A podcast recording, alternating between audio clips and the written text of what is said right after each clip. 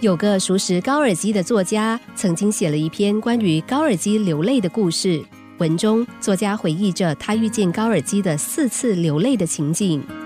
那一天，高尔基听闻另一位作家契科夫去世的消息之后，一整天都沉默不语。直到晚上，有人在广场上放烟火的时候，他才走出门口，对玩烟火的人们说：“别放烟火，契科夫刚刚去世了。”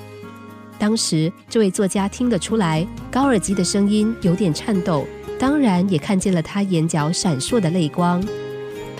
再一次是和高尔基一起看电影的时候，荧幕里出现了一个小孩躺在铁轨睡觉，转换个镜头，是一列火车正急急驶来，忽然镜头又切换到另一个画面。有只小狗冒死迎向火车跑去，它想要阻止火车前进，拯救它的小主人。这一次，高尔基被这只忠勇的小狗感动，泪光在黑暗中静静绽放着。第三次是在斯莫尔尼宫的群众聚会上，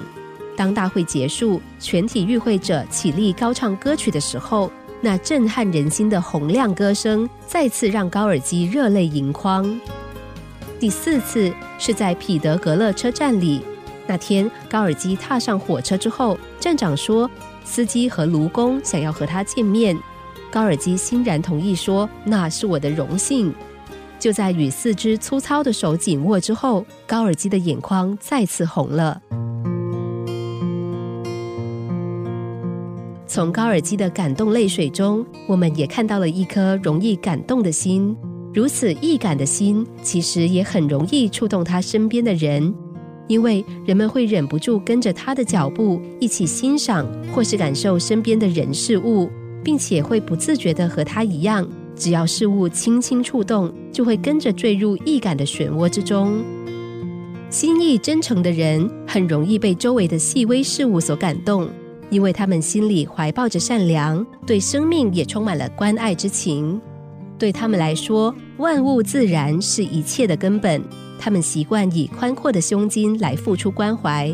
就像高尔基触碰到司机手上的厚茧一样。心思细腻的他，再一次的观察到细微的生命付出，并让泪水传达出他的领悟。别小看这个粗糙的手茧，就是这个手茧，我们才能有今天的发达和便捷。